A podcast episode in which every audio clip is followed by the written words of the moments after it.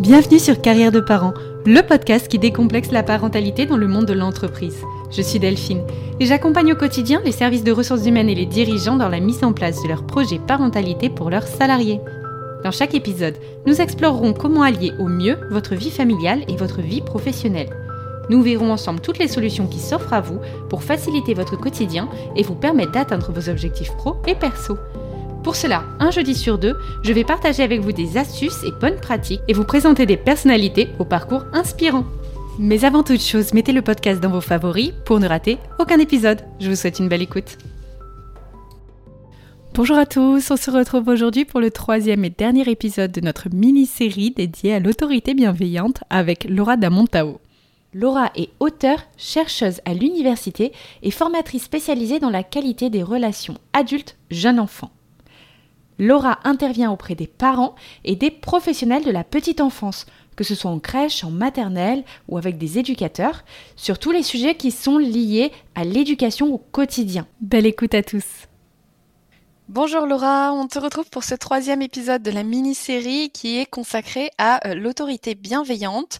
Et le thème de cet épisode, on va plutôt être autour de pourquoi est-ce que euh, cette autorité est si challengeante émotionnellement et surtout pour le parents.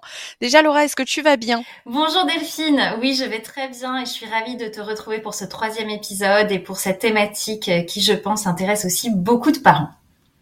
Oui, tout à fait. Déjà très très beau succès pour les deux premiers épisodes, donc on est ravis. C'est vraiment un sujet qui intéresse les parents.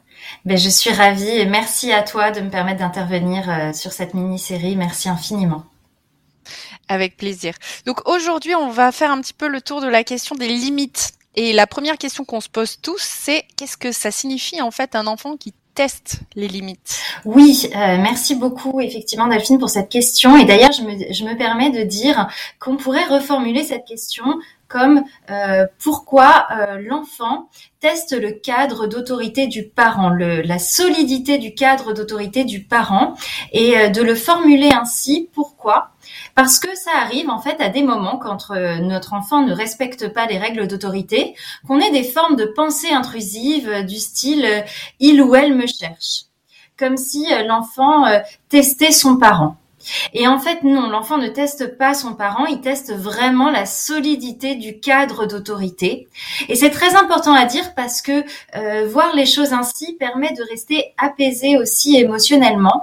Parce que si on se dit, si on a des pensées intrusives un peu du style, euh, ben mon enfant me cherche, eh bien on peut imaginer que euh, on est l'énervement hein, qui arrive en nous, qui monte en nous et où on peut avoir du coup des réactions que l'on regrette ensuite. Donc l'enfant teste les limites et teste le test parce qu'il teste la solidité du cadre d'autorité. Alors il le fait pour plusieurs raisons, dont certaines euh, qu'on a déjà évoquées ensemble lors des deux premiers épisodes, euh, qui peuvent être liées du coup à notre façon de communiquer les règles d'autorité. Donc euh, on a par exemple parlé du fait que par rapport au fait qu'il a euh, une immaturité de son cerveau, qu'il a peu accès à sa partie rationnelle, eh bien, si on parle pas mal avec des mots concepts ou en employant des terminologies, euh, des phrases négatives, eh bien, effectivement, ça peut être un petit peu difficile pour lui de comprendre la règle de son parent et donc de la respecter. On a également parlé euh, de la forme de, de, cette communication qu'emploie le parent. Donc, si le parent n'est pas congruent hein, entre la façon dont il donne les règles d'autorité et comment euh, lui se comporte en situation face à l'enfant, eh bien ça peut envoyer deux messages différents à l'enfant qui fait que bah, ça va être plus difficile pour lui de les respecter. On a aussi évoqué euh, rapidement le fait que eh bien euh, l'enfant peut par exemple avoir des difficultés sur la mémoire auditive, hein, le fait de uniquement de donner les règles à travers la voix, ça peut être dans certains domaines un peu compliqué et que des fois ça peut l'aider effectivement de proposer également euh, les règles à travers euh, euh, des images. On avait donné l'exemple de l'habillement, par exemple. Donc ça, c'est des choses qui sont liées à nous en tant que parents, où on peut effectivement aider l'enfant à mieux comprendre les règles pour mieux les respecter. Mais il n'y a pas que ça qui explique que l'enfant va tester la solidité du cadre de son parent.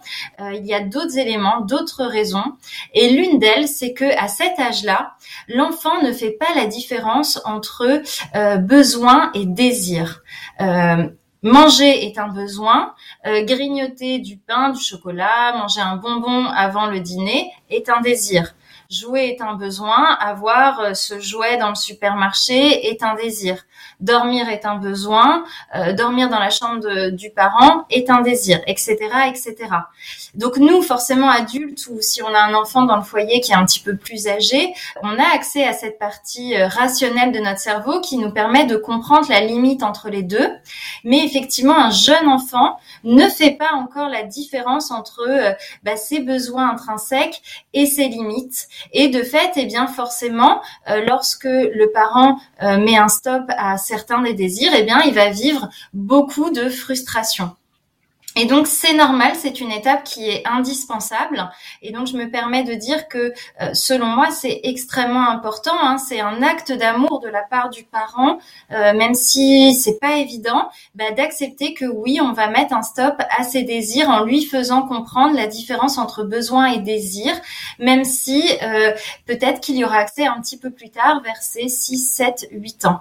Mais pourquoi je dis que c'est un acte d'amour? Parce que la frustration est une émotion qui est assez difficile à vivre, mais le fait de le vivre et de se rendre compte que finalement ce n'est pas une fin en soi, que c'est ok, eh bien ça peut vraiment aider dans le quotidien dès lors que l'on revit de la frustration.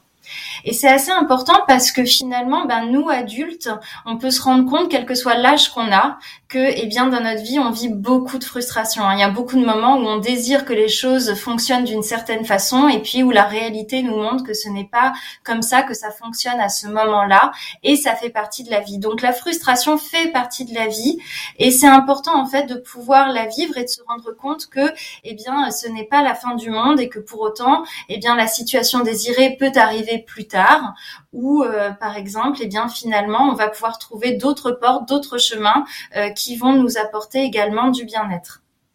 Par ailleurs, euh, c'est important aussi parce que c'est un acte d'amour et un acte de sécurité aussi pour l'enfant parce que, comment dire, montrer qu'on ne peut pas assouvir tous les besoins est aussi une aide pour l'aider aussi à terme à s'intégrer dans la société et à développer des amitiés puisque euh, tout ce qui est lié à la relation sociale inclut aussi des moments de compromis et donc des moments où il va pas pouvoir euh, assouvir tous ses désirs euh, pour pouvoir vivre en groupe, vivre avec des amis, vivre au sein de la société. Je vais donner un exemple euh, euh, pour nous adultes. Euh, et donc, imaginons que, eh bien, on se soit prévu des vacances quelque part en France, et donc on en est pour deux heures de route. Bon, les vacances, c'est un besoin. On a besoin de moments de repos, on a besoin de moments où on va se réénergiser, on va penser à autre chose qu'au travail, et, et donc c'est un besoin. Mais imaginons qu'on rentre sur l'autoroute avec notre voiture, et puis que, bah, patatras, pas de chance, bouchon, et que, bah, au lieu de mettre deux heures, et eh bien, finalement, euh, eh bien, c'est le double que, l'on va mettre, 4 heures de route, parce que euh, effectivement, il y a beaucoup beaucoup de monde qui partent en vacances, il y a eu des accidents et, euh, donc on avance euh, à pas d'escargot. Eh bien, on a beau avoir le désir hein, que la circulation soit fluide et qu'on puisse avancer à 130 km/h sur l'autoroute, la réalité de ce moment-là, ce n'est pas possible et on ne va pas prendre la voie d'arrêt d'urgence hein, pour rouler à toute vitesse. Ce serait euh, dangereux euh, pour nous-mêmes, euh, éventuellement pour d'autres voitures accidentées sur la bord d'arrêt d'urgence. Et donc, il va falloir attendre. On va vivre de la frustration. Euh, ça va pas être un moment joyeux, mais pour autant, ça n'empêche pas qu'une fois qu'on sera arrivé, une fois qu'on sera en vacances, eh ben, on va pouvoir profiter de chacun des moments passés. Donc, c'est selon moi effectivement assez important. Et donc, c'est une des raisons, besoin, désir, qui fait que l'enfant à cet âge-là teste beaucoup euh, le cadre d'autorité de son parent. D'accord.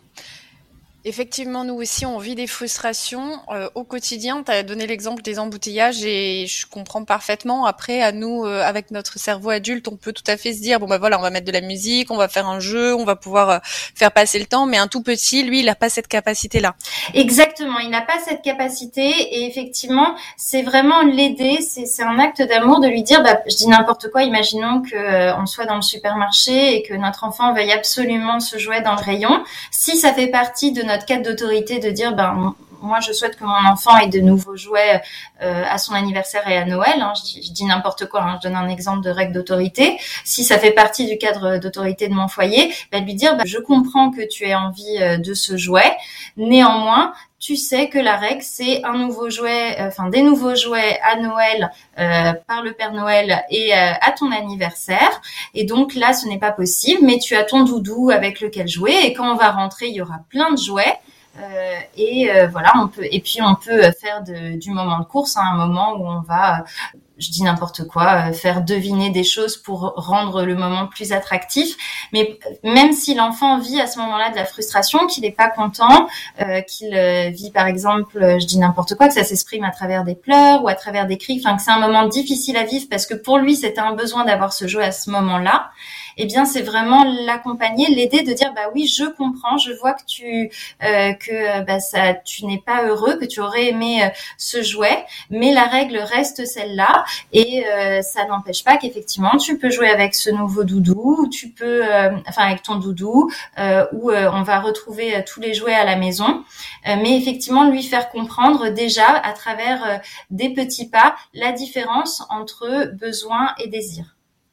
Oui, lui dire non et perdre patience, euh, ça va plutôt avoir tendance à envenimer la situation et c'est contre-productif. Exactement, mais c'est vraiment alors que c'est instinctif c'est plutôt vers ça qu'on a tendance à aller. Exactement, mais du coup c'est important effectivement si ça fait partie de, de, la règle d'autorité euh, du parent que euh, eh bien effectivement euh, euh, il n'y a pas de nouveaux jouets en dehors de ces deux moments-là, effectivement de tenir sur les règles parce que ces pleurs ou ces cris qui s'expriment à ce moment-là ne sont pas les mêmes que lorsque l'enfant se blesse, lorsque l'enfant se fait mal ou euh, lorsque euh, euh, l'enfant est en manque affectif, etc., etc., c'est qu'il vit de la frustration parce que pour lui c'est un besoin, mais que l'accompagner à, à vivre cette frustration, à être présent pour lui émotionnellement sans pour autant accéder à acheter ce jouet à ce moment-là, c'est important parce que ça montre qu'effectivement, ok là c'est pas facile mais finalement bah, il va pouvoir euh, quand même euh, euh, rejouer après coup avec son doudou avec ses jouets chez lui et que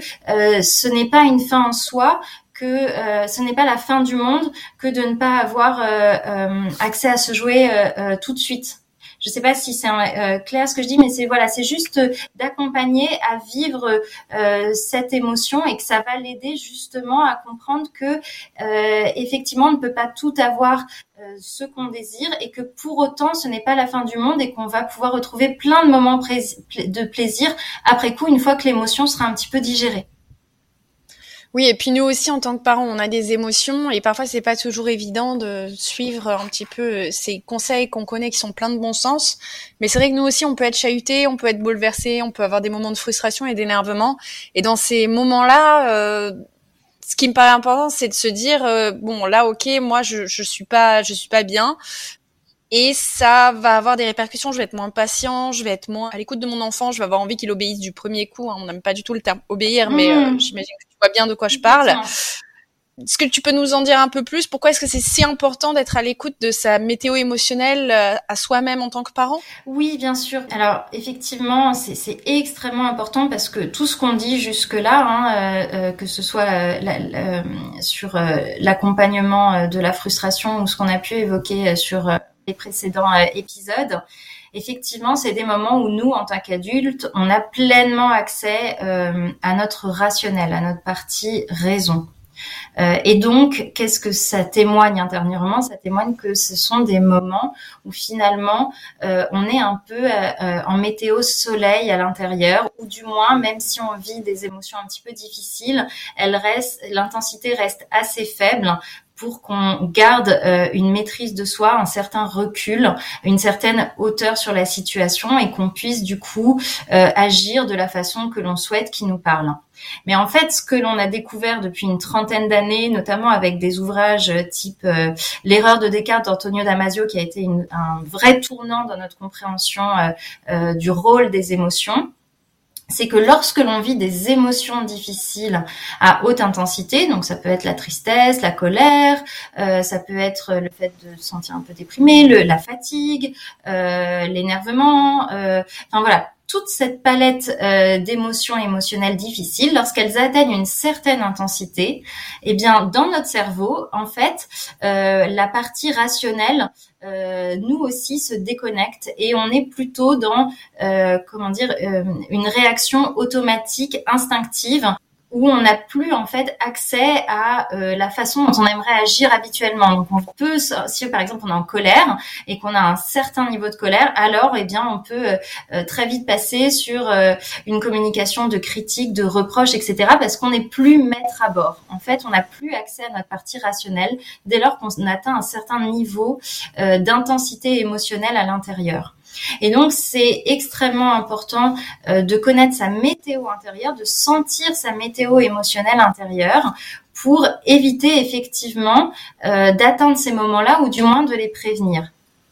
Et donc, je vais donner une métaphore, une analogie. Euh, imaginons qu'on est un navigateur et euh, qu'on a notre bateau comme ça, et puis qu'on souhaite aller dans la direction euh, d'un port, et puis ce port serait appelé euh, le port de l'autorité bienveillante, si c'est un concept qui nous parle, et puis on emprunterait pour pour aller vers ce port une route, un chemin qui serait la symbolique des différents outils qu'on a vus lors du podcast, et puis de tout ce qu'on a pu lire, écouter, issu de notre éducation, enfin voilà, de toute notre connaissance sur sur le sujet. Bon, alors ça c'est très bien, hein mais euh, tout navigateur hein, ne peut euh, faire l'impasse sur l'état de la mer. Euh, c'est-à-dire que si la mer est en état calme ou qu'elle a quelques remous, est un petit peu agitée, mais pas trop de sorte que on a quand même la possibilité de diriger le bateau dans le sens que l'on veut, alors le navigateur peut dire bon bah alors là j'y vais, je, je, prends la direction de ce port et j'avance dans dans le chemin que je me suis tracé. Mais euh, néanmoins, si la mer est agitée, si euh, le navigateur apprend qu'en fait cette agitation va monter et qu'on va certainement aboutir sur une tempête avec des vagues de 5 mètres de haut, bon bah là le navigateur a plutôt euh, tendance à dire bah, je vais rester au port. Aujourd'hui, je vais pas sortir le bateau parce qu'effectivement dans ces moments-là, eh bien c'est la mer, c'est l'agitation de la mer avec le courant qui va prendre le pas sur la direction que va prendre le bateau et et euh, ce n'est plus le navigateur. Donc en termes d'analogie, la mer, hein, l'état de la mer, c'est l'état de notre météo intérieure. Lorsqu'elle est plutôt calme ou un tout petit peu agitée, c'est lorsqu'on est en météo soleil ou si on va pas très bien, ça reste euh, à une intensité relativement basse. Et puis, par contre, si elle est très agitée, voire tempête, hein, c'est si on vide une météo émotionnelle intérieure particulièrement difficile à haute intensité et où effectivement là on n'a plus accès à notre partie raison hein, qui serait la symbolique de notre navigateur et où il pourrait du coup y avoir euh, quelques dommages sur le bateau qui serait un petit peu la, la, la, le, symbole de la qualité relationnelle euh, avec notre enfant puisque cette émotion, cette vague émotionnelle, ces grandes vagues émotionnelles en fait feraient partir notre bateau à un endroit que euh, notre navigateur ben voudrait éviter à tout prix mais encore une fois ce n'est plus qui est maître à bord, euh, c'est la mer. Et ben c'est la même chose pour nous euh, humains. Euh, lorsqu'on vit une émotion à haute intensité, et eh bien c'est l'émotion qui prend le pas sur la direction que l'on prend en termes de nos réactions et ce n'est plus notre partie rationnelle. Et donc c'est vraiment important de prendre soin de nous en étant à l'écoute de cette météo intérieure. Mais Laura, euh, comment est-ce qu'on fait finalement pour prendre soin de nous et pour rester à l'écoute de nous-mêmes? C'est vrai que un enfant, euh, à la différence du navigateur, euh, très, très bon exemple par ailleurs, mais on est obligé d'être sur le bateau, peu importe les émotions qu'on a, et c'est vraiment très très difficile en tant que parent de bah, d'être face à ces émotions et d'avoir cette obligation finalement de, de faire face à ces vagues émotionnelles plus aux réactions de nos enfants. Est-ce que c'est ça qui fait que c'est si difficile? Est-ce que tu vois autre chose à rajouter? Oui, ouais, ouais. C'est, merci euh, beaucoup de le dire, Delphine, parce que je le dis comme ça avec cette oui, jolie. Il y a peu de personnes qui le disent, hein, euh, que que c'est difficile et à quel point c'est difficile et on est un petit peu là pour le rappeler aussi. Ouais, exactement. C'est hyper, hyper, hyper important à dire parce que effectivement, comme tu le dis, euh, contrairement à l'exemple du navigateur qui reste au port et puis ça change pas grand chose, ce n'est bah, des fois effectivement euh, on n'a pas le choix et euh, on est euh, on est effectivement en pleine mer. Néanmoins, donc c'est très difficile et néanmoins voilà, je voudrais aussi donner quand même des petits outils qui peuvent aider dans ces moments-là pour dire bon bah on peut peut-être essayer de trouver une petite crique à un moment dans le dans le parcours avant de et, et, et en espérant que la mer soit arrête enfin, ne monte plus en intensité, ce qui est déjà un premier pas, soit euh, au, mieux euh, redescendre un petit peu en termes d'agitation. Mais effectivement, c'est très difficile. Pourquoi? Parce que euh, en fait pendant très longtemps on a nié les émotions, on a nié le rôle des émotions et c'est que depuis une trentaine d'années qu'on en comprend l'ampleur sur nos décisions, sur nos euh, réactions. Et donc on voit aujourd'hui hein, souvent dans les écoles maternelles, en tout cas dans beaucoup d'écoles maternelles maintenant en France, on apprend à l'enfant euh, à vivre ses émotions, à mettre des mots dessus, à des fois apprendre à les réguler. Il y a aujourd'hui beaucoup d'outils, il y a des livres qui existent, il y a des méditations qui existent, mais ça n'existait pas pour nous euh, à notre époque. En tout cas, moi, j'y ai pas eu accès. Euh, oui, on est bien d'accord. Voilà, donc on nous a pas. Nous, on est voilà pour la plupart d'entre nous, à part euh, voilà certains qui ont eu des parents hein, qui étaient assez précurseurs sur le sujet, mais pour la plupart d'entre nous, on n'a pas eu une éducation où on nous a appris à vivre nos émotions et à les réguler au mieux. Et qu'est-ce que ça qu'est-ce que ça fait aujourd'hui? Eh bien, en fait, ça fait que on n'a pas tous le même rapport à nos émotions. Ça veut dire qu'il y a certaines émotions que potentiellement on va vivre plutôt facilement. Donc je donne un exemple. Euh, imaginons que notre enfant euh, soit triste et que nous on ait un rapport plutôt euh, apaisé au sentiment de la tristesse. C'est-à-dire que il est triste, et eh bien je, suis en capacité de rester connecté à mon rationnel et d'être présente pour mon enfant pendant qu'il est triste parce que c'est une émotion avec laquelle j'ai une relation plutôt saine et dans le sens saine dans le sens que une émotion que j'ai acceptée. Bon, là, souvent, hein, en tant que femme, ça, ça, fait partie des émotions. Encore une fois, ça dépend de chacun des foyers, mais euh, souvent c'est une émotion. On disait aux garçons, euh, tu pleures pas, mm. t'es pas un homme, mais une fille avait le droit de pleurer. Bon, par contre, euh, la colère, euh, ça peut être plus compliqué. Hein. Euh, on peut avoir dit à une petite fille ou avoir répété à une petite fille à, à, à, notre époque, voilà, une petite fille c'est sage, ça se met pas en colère, ce genre de choses. Donc, imaginons que nous aujourd'hui adultes, en tant que femmes, on ait une relation compliquée à la colère. Ben, imaginons que notre enfant se mette en colère. Eh bien, on peut alors prendre une réaction de sympathie, de contagion émotionnelle c'est-à-dire que effectivement, ça nous met nous-mêmes en colère. Mhm. Euh, et ça, en fait, on prend. et, c'est le cas. Ça pourrait être notre conjoint qui se met en colère. on se met nous-mêmes en colère. Hein. c'est finalement, euh, mhm. on prend la réaction de, de nos proches. Et euh, donc, qu'est-ce que ça donne? En fait, ça donne, bah, c'est comme si on était un navigateur euh, sur notre mer qui euh, est calme, et tout d'un coup, on se retrouve, on comprend pas, une fraction de seconde, finalement, on se retrouve avec face à nous des vagues de 5 mètres de haut et patatras qui nous baladent un peu partout dans n'importe quelle direction, et on l'avait pas vu venir. Donc ça, c'est ce qui fait que c'est aussi très difficile, puisqu'il y a certaines émotions, effectivement, où on peut avoir des difficultés avec, on peut avoir du mal à, les accepter, à les vivre, à accepter que l'autre les vit euh, de façon inconsciente, hein, de façon complètement euh, automatique. Et donc, eh bien, on va à ce moment-là, effectivement, monter très très rapidement en intensité et du coup, euh, perdre ce lien avec notre rationnel. Donc moi déjà ce que je conseille c'est déjà être très honnête envers soi et se dire ok euh, concrètement est-ce que euh, je vis des émotions? Est-ce qu'il y a des émotions qui me mettent particulièrement en difficulté? Est-ce qu'il y a des émotions où, où je me sens pas montée? Où j'ai l'impression que euh, je passe d'une intensité de 1 à 10 en une fraction de seconde.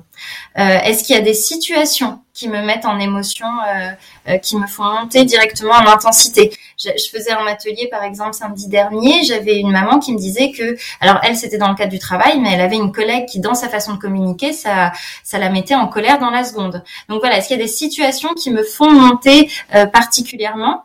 Et est-ce que du coup j'ai un pouvoir d'action dessus? Est-ce que j'ai possibilité d'éviter ces situations, de faire en sorte qu'elles soient euh, différentes? Ça peut être déjà une première façon de euh, préserver le fait qu'elles aient une certaine récurrence. Par ailleurs, si euh, j'ai une émotion sur laquelle effectivement je me rends compte que eh bien j'ai un petit peu du mal à l'accepter, je, je, pars un petit peu au quart de tour dès lors qu'elle s'exprime chez autrui. Est-ce que, eh bien, je peux commencer, si ça me parle, encore une fois, c'est des choses qui sont très très personnelles, très intimes. est-ce que ça me parle de commencer peut-être un travail dessus? Pour donner un exemple qui, qui, qui est le mien, moi, par exemple, euh, j'avais beaucoup, beaucoup de difficultés avec la colère. On m'avait vraiment euh, redit euh, enfant sans arrêt qu'une petite fille était sage et qu'elle n'était pas en colère. Et en fait, j'étais vraiment en contagion émotionnelle dès lors que j'avais une personne en face qui m'était proche, qui se mettait en colère. Je partais vraiment vite en colère. Et en fait, moi, j'ai commencé du coup euh, à euh, écrire, par exemple. Euh, le fait d'écrire ma colère, alors des fois avec des grandes lettres comme ça en capitale majuscule de mon énervement, et eh ben en fait ça ça me permet de sortir ma colère et de faire en sorte que cette cocotte minute qui est à l'intérieur euh, sorte de moi. Euh, je, ça m'arrive également de m'isoler et de me mettre dans un coin et de taper sur un coussin en, me, en sortant toute ma colère. Alors moi, c'est des choses par exemple qui m'aident et qui font que bah, je redescends très vite.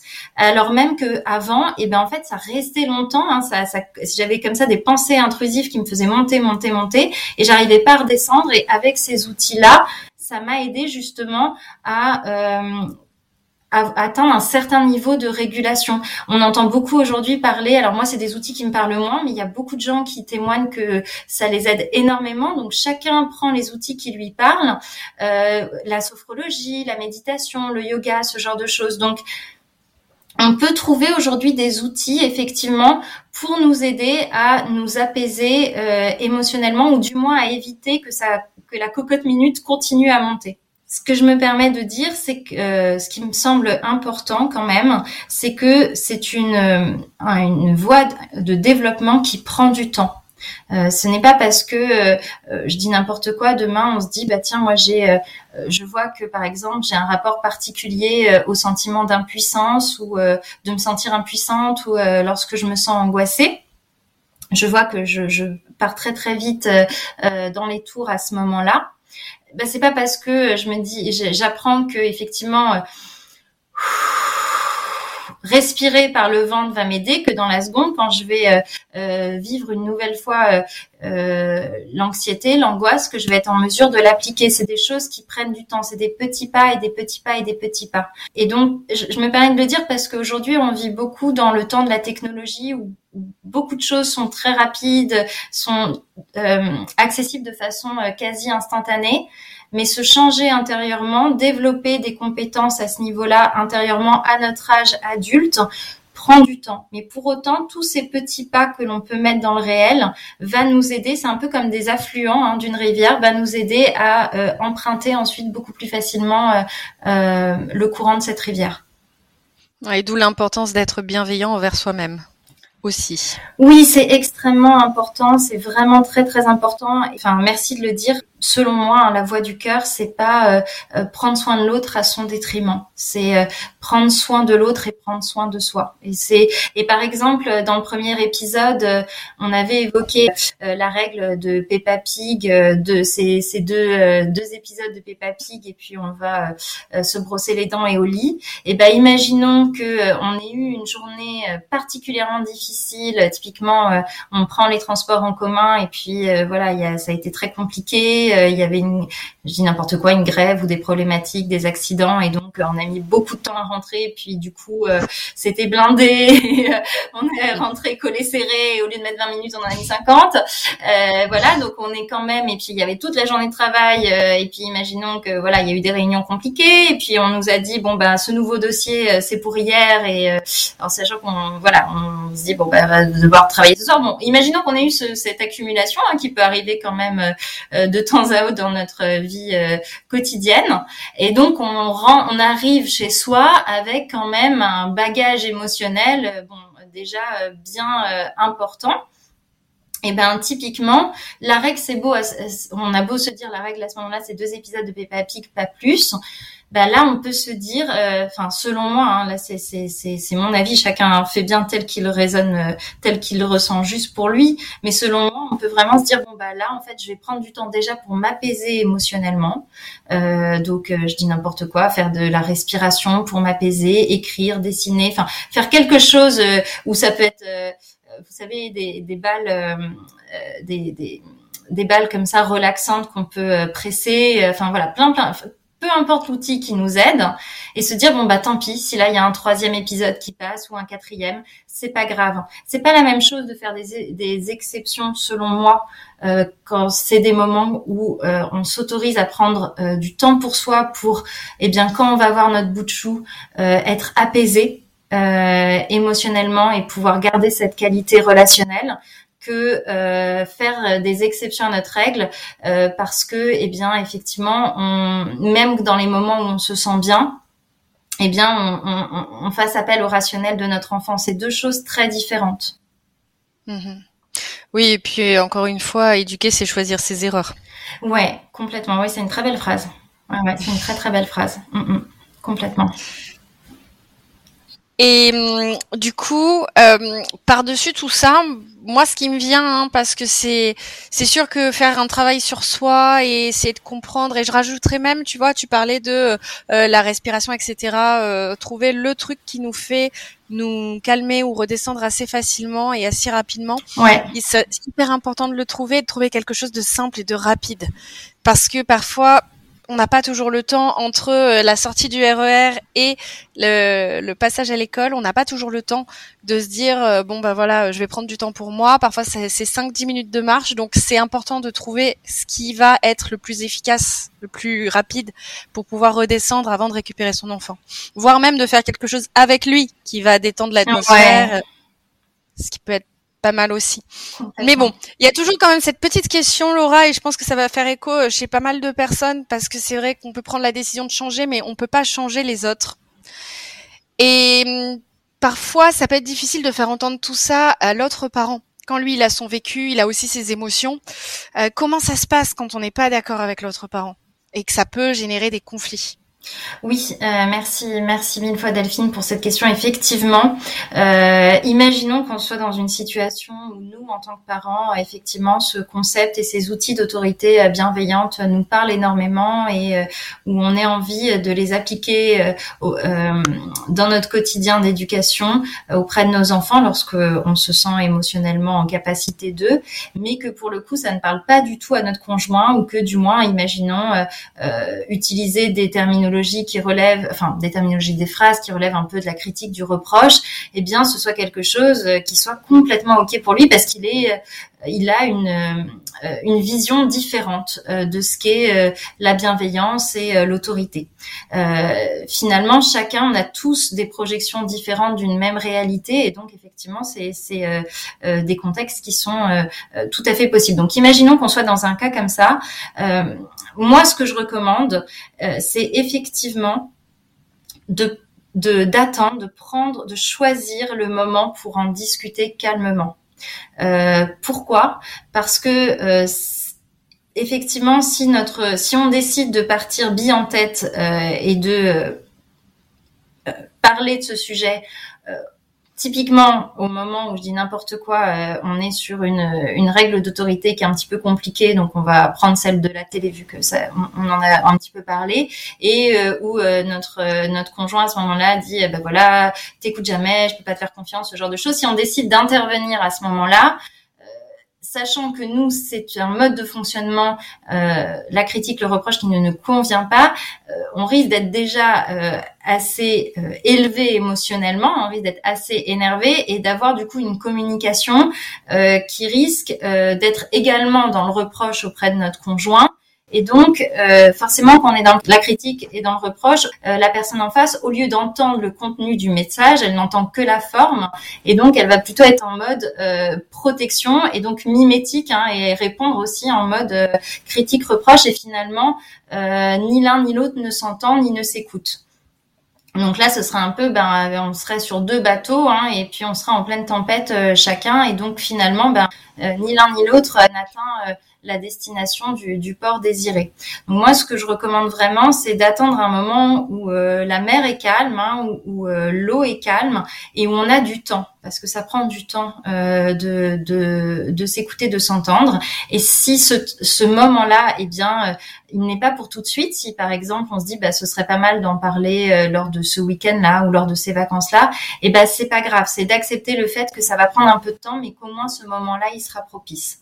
Mmh Et par ailleurs, donc ça c'est la première chose, je pense que c'est hyper important selon moi d'attendre le bon moment parce que ce sont des discussions compliquées et qu'il vaut mieux mettre toutes ses chances de son côté, donc d'avoir un moment où, l'eau est calme et on a du temps. La deuxième chose que moi je recommande, euh, c'est d'être, euh, de commencer soi-même par une posture d'écoute empathique, c'est-à-dire de euh, de dire à notre conjoint, par exemple, si on reprend l'exemple donné, de dire bah voilà, typiquement, bah tu sais, pendant ces épisodes là euh, sur sur la télé avec notre enfant, euh, voilà, je, tu as tendance à utiliser ces phrases là. J'arrive pas trop à comprendre. Est-ce que tu peux m'expliquer pour toi c'est pourquoi pour toi c'est ok? Euh, d'utiliser ces phrases-là. Et vraiment d'être dans un moment d'écoute, d'essayer de comprendre vraiment comment lui fonctionne et son regard dessus et pourquoi pour lui c'est ok. Et ça c'est vraiment quelque chose que euh, je conseille. Donc encore une fois, c'est important d'être soi-même en météo soleil intérieur, hein, parce que pour être en posture d'écoute empathique, il faut avoir quand même un, certain euh, niveau d'énergie vraiment d'attendre d'être dans ce moment-là de météo intérieur où on est bien. Euh, mais c'est important d'être dans cette écoute empathique. Pourquoi? Parce qu'on a tous besoin d'être entendus, écoutés, compris euh, dans notre façon de fonctionner. Et qu'est-ce que ça fait en fait lorsqu'on offre ce moment-là à l'autre? Euh, Eh bien, en général, l'effet mimétique se produit. C'est-à-dire que euh, le fait d'avoir écouté l'autre, l'autre va également nous écouter. Parce que là, on va pouvoir dire, bah voilà, parce que tu vois, pour moi, moi, voilà ce que ça me génère, ce genre de phrase. Et euh, en fait, ça me fait beaucoup de mal d'entendre ce genre de phrase auprès de notre enfant. Mais ce moment-là où on va pouvoir parler comme ça à ce moment-là, il y a toutes les chances du monde du fait qu'on ait offert cette écoute empathique en premier, que par effet mimétique, notre conjoint euh, nous offre cette écoute empathique. Hein. C'est comme si on était sur deux euh, rochers différents et que chacun prend le temps d'aller sur le rocher de l'autre à un moment pour comprendre le point de vue de l'autre.